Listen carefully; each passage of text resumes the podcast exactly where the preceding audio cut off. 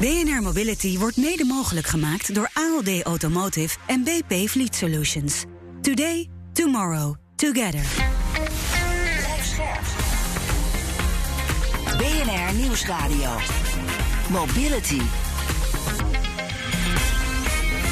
Meindert Schut en Nout Broekhoff. Het is misschien wel de bekendste watertaxi van Nederland, die in Rotterdam. En een van die schepen die gaat varen op waterstof. Ja. Een waterstof-watertaxi. Dat is hem inderdaad. Ja. Ja. ik, mm, deze maand eh, ben ik gaan kijken in Delft. Want daar eh, is die eh, waterstof-watertaxi gebouwd. En toeval of niet, vandaag vaart die Op boot dit moment. naar Rotterdam. Ik heb de filmpjes al binnengekregen van de jongens die ermee bezig zijn. Dus, Nou, die benieuwd of hij het haalt. Ook op bnr.nl staan. Ja, dat eh, gaan we zien natuurlijk. Dat is de cliffhanger. Mooi. Zometeen ook aandacht voor de EV Box Mobility Monitor. Te gast is Daniel Geerts, reg- Regional Director Benelux bij EV Box, leverancier van laadpalen en laadoplossingen. Welkom. Dankjewel. Leuk dat je er bent. Bedankt voor de Eh, we gaan zo uitgebreid met je praten. Maar nou, eerst gaan we het even hebben over. Over jouw hele mooie medaille die je omgaat. Oh ja, ja, ja, het is je opgevallen. Waarom dan? Waarom heb je een medaille om? Gisteren kampioen geworden. Oh. Je wordt maar één keer per jaar kampioen. Ja. Nou, sommige mensen eh, één keer in de zoveel jaar. Ja. Geldt voor mij ook een beetje, maar met eh, veteranen 35 plus. Kampioen geworden gisteren eh, met ik. Ja. Tegen Ja. collega Maarten Bouwhuis. Dat wou ik zeggen. Ja. die, eh, Weinig liep voor- hier ook rond. Het is een heel zwaar jaar. Heel lang gezicht had hij. Ja, precies. Goed, niet te veel daarover. We gaan het hebben over laadpaalkleven. Een bizar verhaal in Amsterdam. Ja, een Tesla heeft daar twee maanden aan een openbare laadpaal gehangen... in een straat waar je gratis mag parkeren. Ik wist helemaal niet dat die straten Bestaan die hier in Amsterdam. Amsterdam? Ja, schijnt te bestaan. En eh, er werd gewoon helemaal niks gedaan aan dat laadpaalkleven. Nee, Eh, CDA-Kamerlid Henry Bontebal die vindt het tijd voor actie... maar hij is eh, geen voorstander van het uitdelen van boetes. Uh, wat volgens mij een veel simpelere manier is, is dat je in de tarieven die de laadpaal-exploitanten in rekening brengen, dat je daar gewoon een tarief in rekening brengt als je te lang aan die laadpaal uh, blijft hangen. Ja, dus even een flauw voorbeeld. Mijn Tesla bijvoorbeeld, die rekent, meen ik, 1 euro per minuut dat je te lang aan hun uh, laders blijft staan. Nou, ik zeg niet dat het dat bedrag moet, zou moeten zijn, maar het is bekend dat dit kan werken. Moet dit landelijk geregeld gaan worden? Eigenlijk is het een, een taak van, uh, ja, van de regio's en van de gemeenten. Want die, uh, ja, die geven concessies uit waarin laadpaal-exploitanten uh, laadpalen mogen neerzetten. En ja, er worden ook afspraken gemaakt over de tarieven. Ik denk wel dat het goed zou zijn als er vanuit landelijk vanuit uh, het ministerie in ieder geval een signaal komt dat dit wel landelijk ook, ook ingevoerd uh, zou moeten worden. En dat zit hem op twee punten. Hè. Dus de, de, de concessiehouders, de gemeentes, de regio's zouden met de exploitanten daar gewoon afspraken over kunnen maken. Maar er is ook nog een andere kant en dat zijn gewoon de bouwers van de, de apps. Want heel vaak geven de apps die je gebruikt om elektrisch uh, te laden, die geven ook niet aan bijvoorbeeld wanneer je auto vol zit. En dat zou ook bijvoorbeeld nog eens een, een stukje van de oplossing kunnen zijn. En ga je hier aandacht voor vragen in de Tweede Kamer? Woensdag hebben we een twee minuten debat. Dat is een heel kort debatje wat een vervolg is op een, uh, een commissiedebat wat we hebben gehad over duurzaam vervoer. En uh, ja, dat is een mooie gelegenheid voor mij om uh, de staatssecretaris woensdag daar even in ieder geval al een vraag over te, te, te stellen. Ja, ja. twee minuten debat. Twee minuten debat. Zo. Nog geen officiële Kamervragen, nee. maar als, als de antwoorden niet zijn zoals ze willen, dan kunnen ze die Kamervraag alsnog stellen. Ja, het is natuurlijk de vraag hoe groot dit probleem daadwerkelijk is. Uh, Daniel, uh, is dit nou een excess? Hè? Wat het verhaal van die Tesla die acht weken uh, aan zo'n paal staat te hangen, dat is natuurlijk een excess. Maar, maar hoe groot is het probleem van het laadpaalkleven? ik denk dat dat zeker een excess is wat we net hebben gehoord. maar laten we hopen. Ik denk, ik denk wel dat het meehelpt om aandacht te vragen voor het probleem. Ja. in de grote steden zien we steeds meer mensen met elektrische auto's rijden. En het aantal laadpalen groeit. Uh, maar wellicht nog niet hard genoeg om, uh, om dat bij te houden. Dus ik heb uh, de politicus er niet over gehoord, maar een stukje bewustwording van de mensen. Ja. Ik denk dat dat het belangrijkste is. En daarvoor helpen dit soort excessen. Ja, maar het gaat natuurlijk ook om de mensen die, al is de auto volgeladen, nog, nog een uurtje langer staan daar bijvoorbeeld. Hè, omdat ze toevallig een vergadering hebben, geen zin om, om de auto weer weg te zetten, weer naar een nieuwe parkeerplaats te zoeken. Terwijl je eigenlijk wil dat die palen zo efficiënt mogelijk gebruikt worden. Efficiëntie is, uh, ja. is, zeer belangrijk, ook voor de, voor de exploitanten van, uh, ja. van de laadpalen, absoluut. Ja. Uh, maar ik denk dat je de zaken die je net schetst, ik denk niet dat je dat helemaal nee. uit kan krijgen. Maar, maar kun je, kun je, wat kun je doen? Want Henry Bontebal van het CDA die roept ook de, de makers van de apps op om dingen te doen. Ja. ja, stap 1 is denk ik informeren. over dit soort zaken. Dus even een, eh, een alert krijgen als je auto eh, is volgeladen, dat soort dingen? Bijvoorbeeld, eh, de meeste auto's hebben een, eh, een app eh, die dat doet. Eh, dus de mensen zien het al, denk ik, in de meeste Ja. gevallen dat eh, de auto volledig is opgeladen. Ja, stap 2 is toch eh, daadwerkelijk actie vanuit de persoon die elektrisch rijdt om zijn auto te verplaatsen. Ja. Dus, en dat Ja. is niet eenvoudig altijd in de grote steden. nee. nee, je zou natuurlijk met boetes kunnen gaan werken. Ja, er is een boete uitgedeeld, hè? kunnen. 95 euro aan iemand die eh, te lang op een laadplek stond. Ja. Maar ja, 95 euro, ja. Ja. Sommige mensen kunnen dat wel leiden. Nou, daar kun je een aardig wat accu van vullen voor 95 euro. Maar is, is de oplossing inderdaad gewoon meer laadpalen? Hoe meer palen, hoe minder groot dit probleem zal zijn? Ik denk zeker één van de oplossingen is, eh, is meer laadpalen en ook slimmer eh, de laadpalen plaatsen. Ehm, zodat je dit soort dingen voor kan zijn. Maar het is niet de enige oplossing. Eh, persoonlijk geloof ik niet zozeer in beboeten. Het zou een Liever belonen. onderdeel kunnen zijn van de oplossing. ja, ja, precies. Goed, we gaan door met de EV-Box Mobility Monitor. Ja, een onderzoek van Ipsos naar elektrisch rijden onder 4000 Europese burgers uit vier landen, waaronder dus ook Nederland. En wij hebben de resultaten. Ja, en eh, Daniel, jullie hebben dit onderzoek eh, bijna twee jaar geleden ook laten uitvoeren. Ja. Eh, zie je nou grote verschillen tussen toen en nu? Eh, je ziet eh, nog steeds heel veel dezelfde factoren terugkomen, moet ik eerlijk zeggen. Je ziet wel wat verschil. Eh, een van de opvallende zaken die ik zag was dat eh, de mensen zeker merken dat er meerdere laadpalen eh, beschikbaar zijn. Maar het is nog steeds een van de punten die, eh, ja, die de mensen kan tegenhouden om elektrisch te rijden. Dus dat vond ik misschien wel een van de meest opvallende zaken. Wat we in 2020 hebben gezien, hebben we behoorlijk actie op ondernomen. Ja. De markt en ook wij als, eh als EV-box zijnde. Maar eh, we zijn er nog niet. Het is nog niet genoeg. Er moeten palen bij. Er is nog werk aan de winkel. Ja, dat roepen we eigenlijk ook al best al lang. Gaat daar nou echt verandering in komen? Want Nederland doet het eigenlijk best aardig in Europa, maar lang niet goed genoeg dus. Nog niet goed genoeg. Ik denk dat we inderdaad behoorlijke stappen aan het maken zijn. Dat is, komt ook terug uit, eh, uit het onderzoek. Dus je ziet wel een verbetering. Maar inderdaad, het is nog niet genoeg. En eh, ja, dat is een duidelijke oproep aan, eh, aan ons, aan EV-Box, maar ook aan de markt aan zich, om daar stap in te maken. Ja, jullie vragen ook naar andere belemmeringen om niet elektrisch te gaan rijden. Wat, wat is nog een andere grote belemmering voor mensen om toch niet die elektrische auto aan te schaffen? Ja, een van de resultaten die heel duidelijk naar voren komt, is dat het niet snel genoeg gaat. Eh, dus dat is ook een, eh, een onderdeel wat, eh, ja, wat speelt bij de mensen en waar we, ja, denk ik, ook als markt iets mee moeten. Maar niet snel genoeg het laden, bedoel je dan? Het eh, volladen van de auto gaat eh, volgens de mensen dan niet snel genoeg. Nee, dat kan ik me af en toe best voorstellen. Ja. Wij testen wel eens een elektrische auto. Ja, ja volmondig. En dan, ja, toch? Ja, absoluut. en Nee, dan, hierboven. Dan zet ik hem aan een paal en dan eh, zie je goh, hoe lang dat duurt. Nou, ja, oké. Nou, dan kan ik heel wat kopjes koffie drinken en nog werken een dag en nog de hond uitlaten bij wijze van spreken. En dan zit hij nog niet vol. Ik rij zelf ook elektrisch, dus ik kan me dat kan me helemaal bij aansluiten. Ja, absoluut is dat een, is dat een, een, een onderdeel wat eh, ja, kennelijk wat mensen tegenhoudt. Wat ik zelf ook af Ja. en toe ervaar. Daar wordt wel aan gewerkt, uiteraard aan de kant van de Ja. eh, autobouwers, eh, de OEM's, maar ook wel aan de kant van, ja, van de fabrikanten van laadpalen en de aanbieders Ja, van laadpalen. tegelijkertijd kun je ook de vraag stellen of die angst terecht is. Of dat echt een belemmering is. Hè? Want vaak heb je helemaal geen volle, volle accu nodig om weer ergens te komen.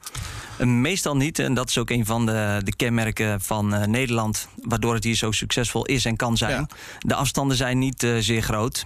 Maar er zijn situaties waarin je het liefst wat sneller had willen. Ja, nee, precies. Maar ik bedoel, eh, me- mensen eh, laten zich ook niet weerhouden als hun eh, benzinetank half leeg is of half vol. Dan ga je niet eerst vol tanken om dan je volgende ritje te maken. Zeker niet in deze tijd met deze hoge Nee, nee, brandstofprijzen. dus het is ook een beetje een gekke gedachtegang dat je accu altijd maar volgeladen moet worden bij elke laadmoment. Klopt. Klopt, en dat is denk ik iets wat eh, in de mensen zelf zit. En dat is ook wel iets waar we ja, als EV-box, maar ook als de markt wederom aan kunnen werken. Een stukje informeren. Mhm. Moet je inderdaad altijd volledig zijn opgeladen. Stel je voor dat je onderweg bent, wat zijn dan de mogelijkheden om wel Ja. op te laden, mocht je in de problemen komen? Ja, of, of je plaatst meer snellere laders, hè, sne- snelladers. Dat is een van de, een van de oplossingen die, eh, die denk ik heel belangrijk zijn en worden eh, eh, in, in de nabije toekomst. En dat is ook een van de zaken die terugkomt uit, uit het onderzoek. Is dat, ja, dat sluit heel mooi aan aan het niet snel genoeg laden.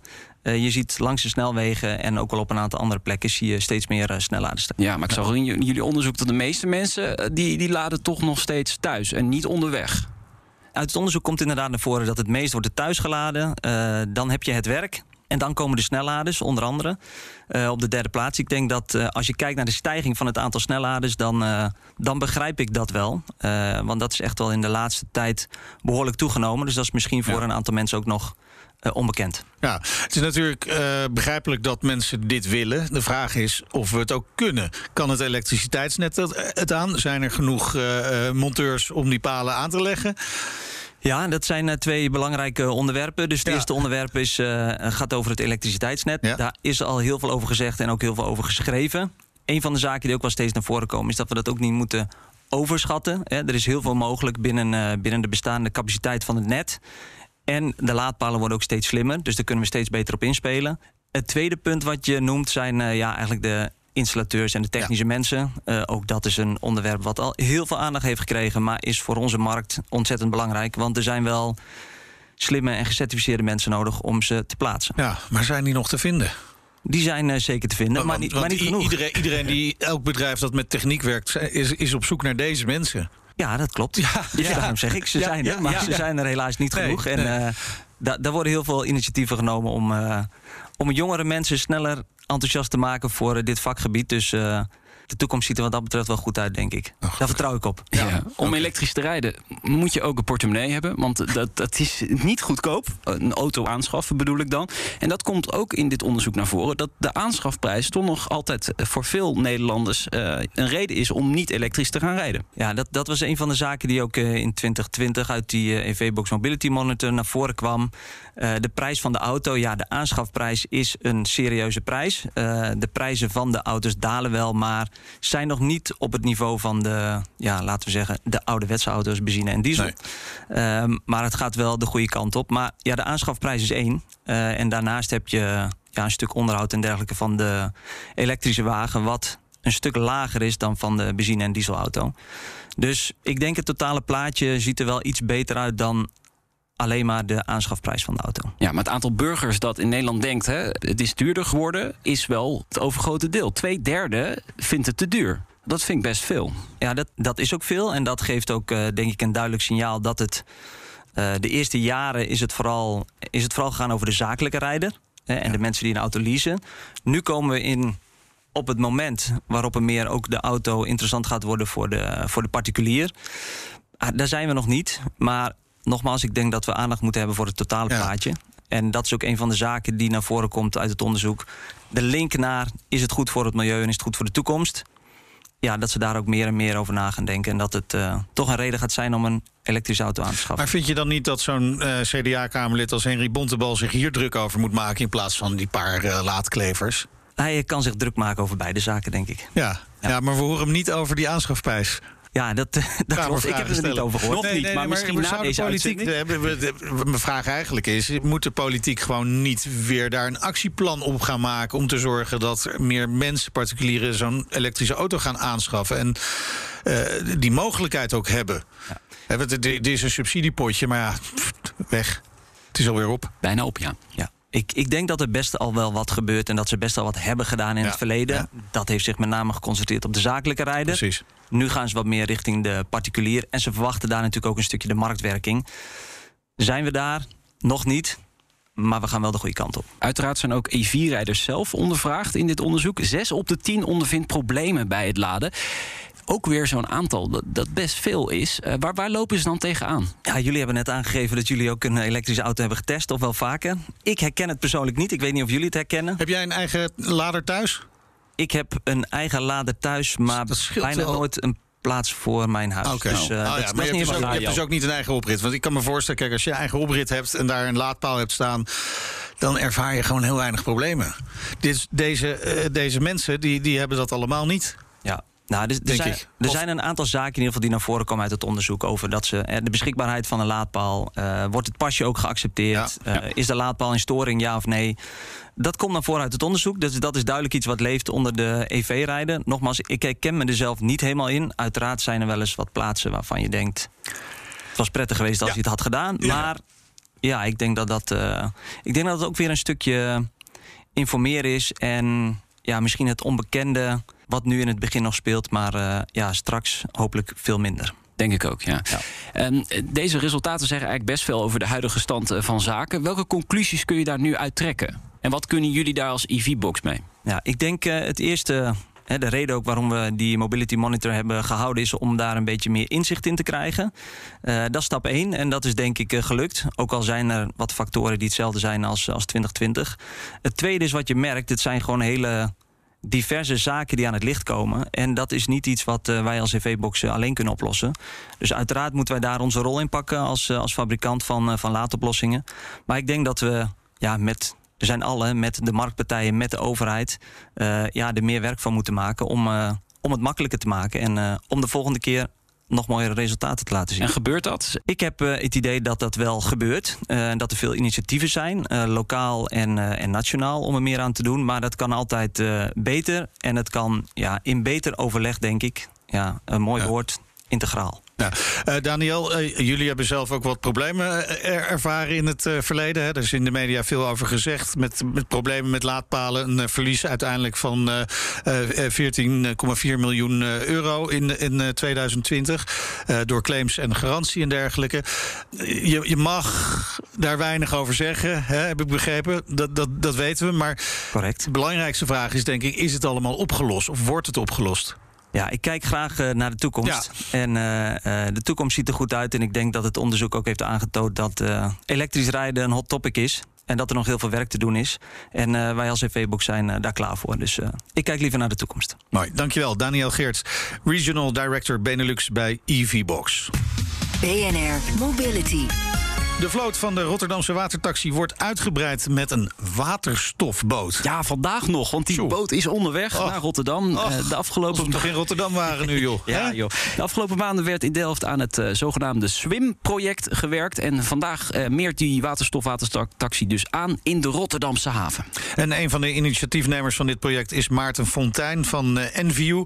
En hij legt uit waarom deze stap nodig is.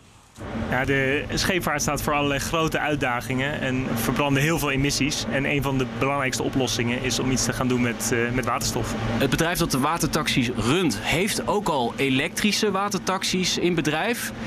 Maar ook uh, watertaxis die op diesel varen. En dat is niet heel erg uh, duurzaam. Nou, dat kan inderdaad een stuk duurzamer. Uh, dus elektrisch is natuurlijk een hele goede stap. Maar elektrische boten die, uh, die moeten gewoon lang laden en kunnen ook niet zo hard.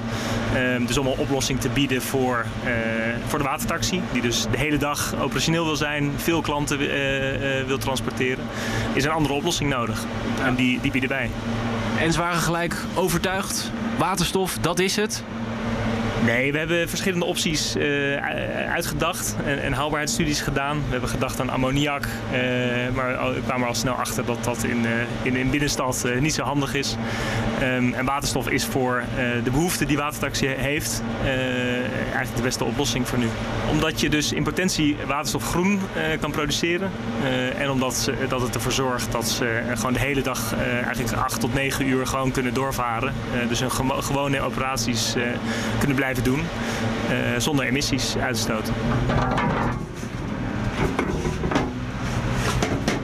Hallo, ik ben uh, Jonas Prendelberger, een van de oprichters van Zep Solutions en ik ben uh, projectleider voor het SWIM-project. Ik val met de neus in de boter, want ik kijk gelijk op een van de belangrijkste onderdelen van deze watertaxi en dat is de elektromotor. Klopt, dat is de elektromotor, de ja, hoofd uh, van onze aandrijflijn. En daar gaat uiteindelijk de elektrische energie die we produceren met het brandstofstootsysteem in uh, kinetische energie omgezet worden. Dus we hebben uh, vier waterstofcilinders aan boord met een uh, druk van rond 350 bar. En daar is de waterstofgas opgeslaan.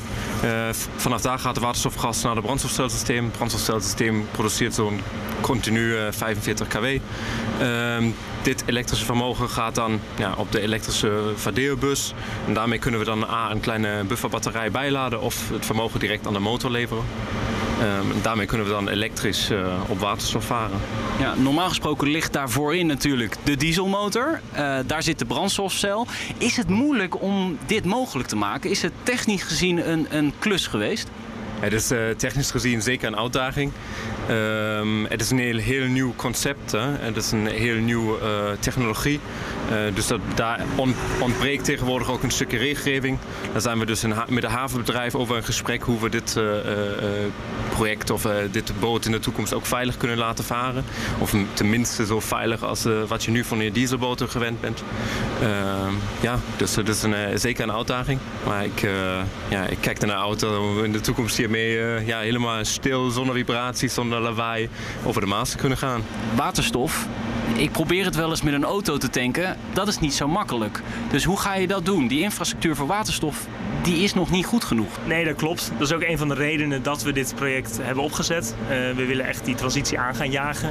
En, en, nu er een, eh, een concrete vraag is, eh, hopen we dat er ook gewoon op korte termijn een permanent tankstation gaat komen.